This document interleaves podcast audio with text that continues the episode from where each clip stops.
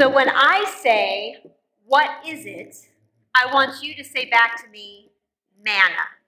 Okay, let's practice. What is it? What is it? No, what is it? Okay, I don't think this conversation's going anywhere. It may help you to understand that in the Hebrew, manna means what is it? We hear our passage from Joshua about the end of manna, but we need a little bit of backstory. The Israelites had been led into the wilderness by God, freed in a mass exodus from Egypt. They were saved from the Egyptian armies chasing them across the Red Sea. But now the awe and the wonder has worn off, and the grumbling sets in. Here's what it says in Exodus chapter 16. The whole congregation of the Israelites complained against Moses and Aaron in the wilderness. The Israelites said to them, If only we had died by the hand of the Lord in the land of Egypt, when we sat by the flesh pots and ate our fill of bread. For you have brought us out into the wilderness to kill this whole assembly with hunger. Then the Lord said to Moses, I'm going to rain bread down from heaven for you, and each day the people shall go out and gather enough for that day. We're not really sure what it is, manna, but there are theories. It's described in the different accounts in Scripture as something like coriander seed, but white in color.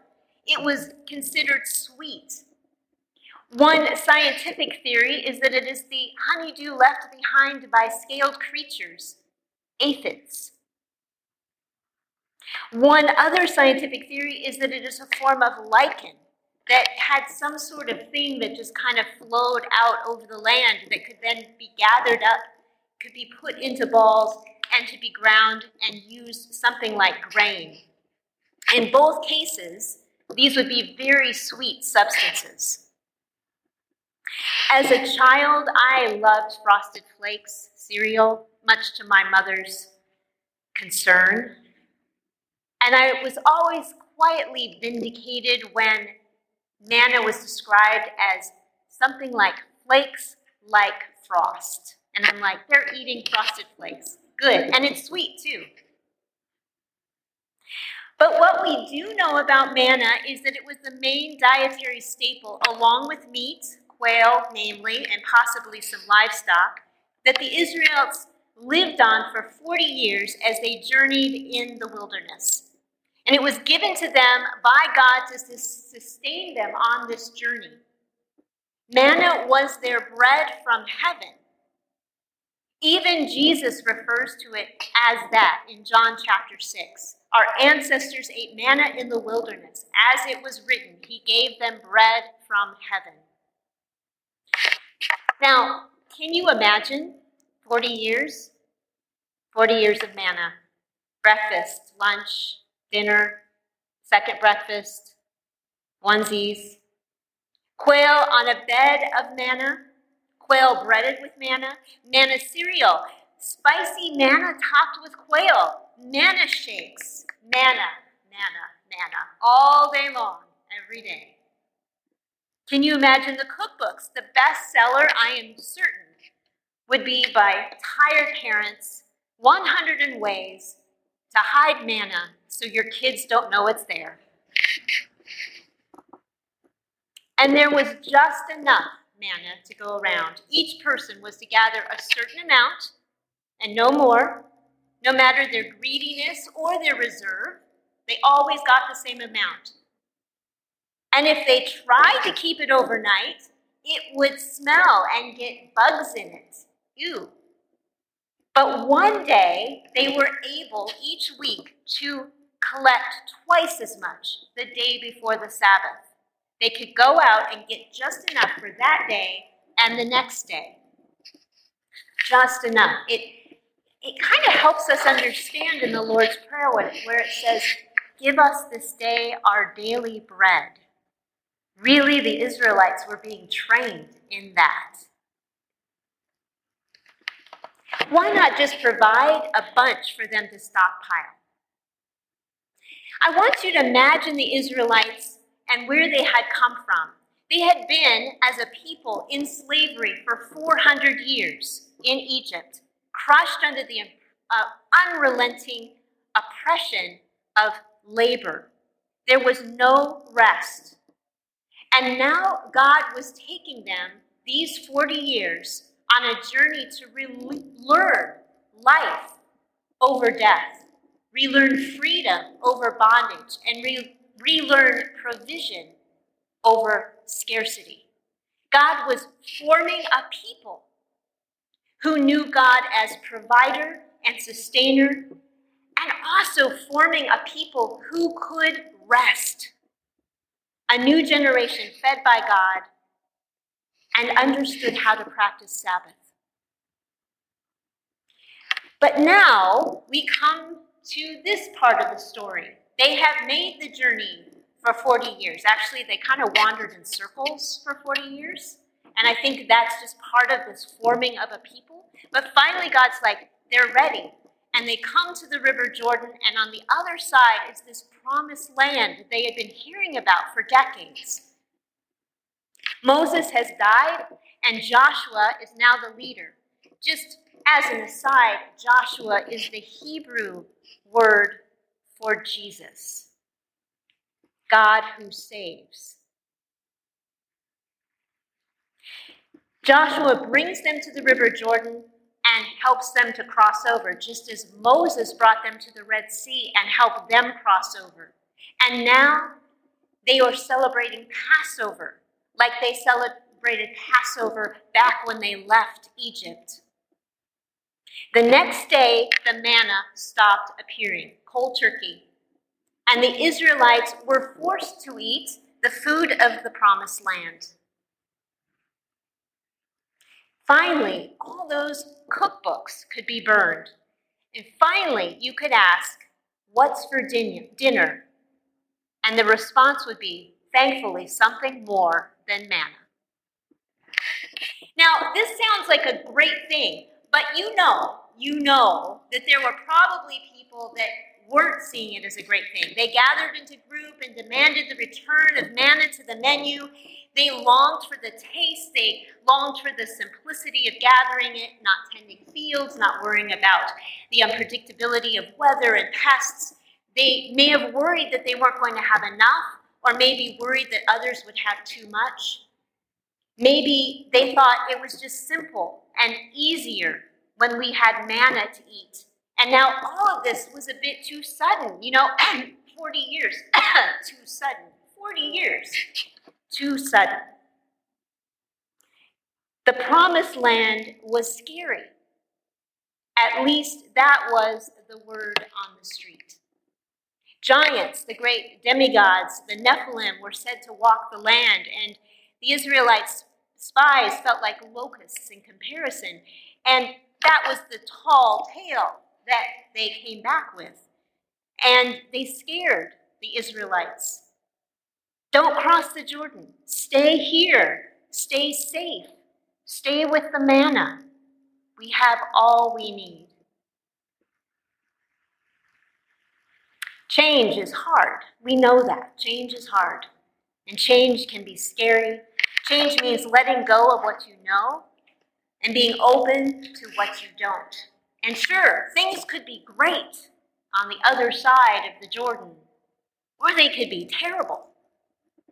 One of my favorite movie quotes from The Princess Diaries, I will admit, Courage is not the absence of fear, but the determination that something is more important than the fear. Courage is not the absence of fear, but the determination that something is more important than the fear. Manna was truly the bread from heaven, and it provided exactly what the Israelites needed for the time that they needed it. But putting down roots in the wilderness was never God's plan. Feeding them with monotonous manna was good for a season, but not forever. God had trained them to be a people for relationship with Him, and now they needed to take that next step and enter into this land and start their new life. So the question to us is what is our manna? And what might be our more than manna? Today is Science Sunday, so I need to bring in just a little bit about science. And thinking about it in the context of this question, science is often viewed as a source of answers and certainty. And I find that the more I read and learn, science is really more about asking better questions and exploring new possibilities. And there's a lot we don't know. And every day we learn how much more we don't know. All the great scientists are willing to look beyond their current worldview and see all things new. Aristarchus and later Copernicus looked out and imagined the sun as the center of our solar system. Newton explored the effects of gravity. Louis Pasteur looked through his microscope and saw a whole new land of bacteria and the cause of illnesses.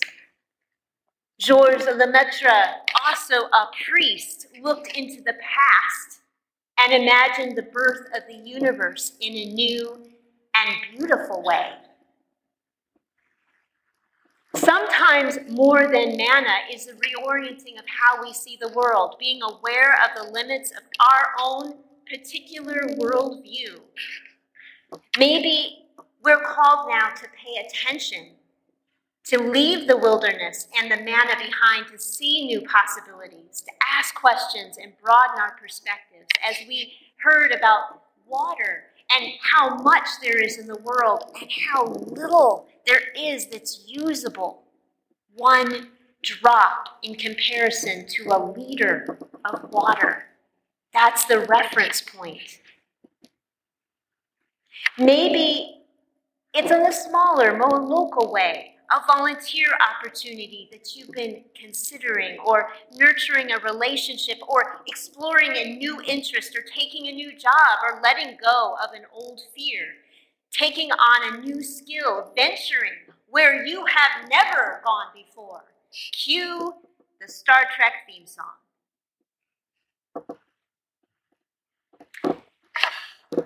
About 25 years ago, I was in a major car wreck on an icy freeway in Seattle. I was obviously not driving at that time. I did not have a license. The driver was excellent and saved our lives in a very, very terrifying situation, but the car was pretty much smushed and smushed on my side. And I was pretty beat up. And it was years before I could ride in a car without fear real fear, like hold on to my seat fear. And while I could play off my non driving for the last 25 years as, oh, it's good for the environment, I knew that there was an old fear that had to be let go of. God still met me in that fear, and my manna was love of walking and taking public transit and trains and rides from friends. And I made it work everywhere I lived. But God was also making it more and more clear, especially when He put me in Dubuque, Iowa, that this was not going to work for long. I lasted seven years. I got my learner's permit four years ago, and Kim Miller, bless her, started giving me lessons in the mall parking lot. But then COVID happened, and one of my main mannas, Uber, dried up. And I started getting stuck. I started finding myself in places I couldn't get back from. I started not being able to get to places on time. And God was like, It's time. It's time to cross the Jordan.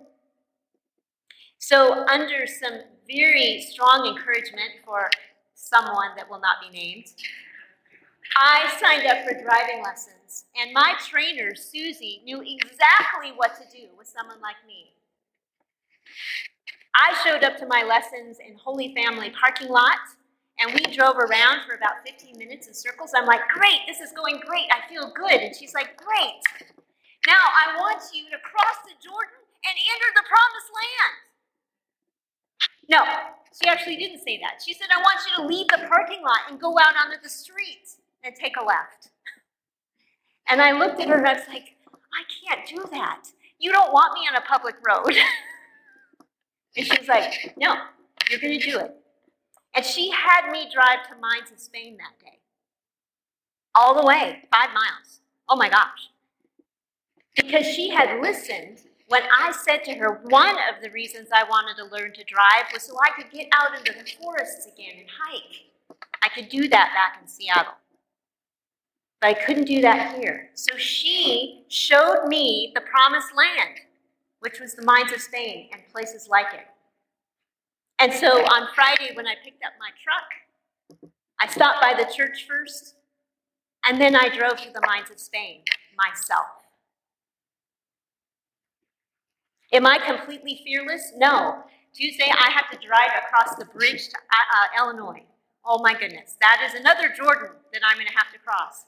But it does mean that fear is no longer holding me back.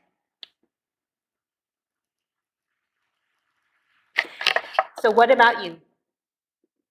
What about you? What's the manna that God has so graciously provided you? But what do you know that He is calling you to? What is more than manna? Our mantra for this Lent is give something up and take something on. The Israelites spent 40 years in the desert, and we're spending 40 days in Lent. So think about these questions What is your manna? And what is your more than manna? Amen.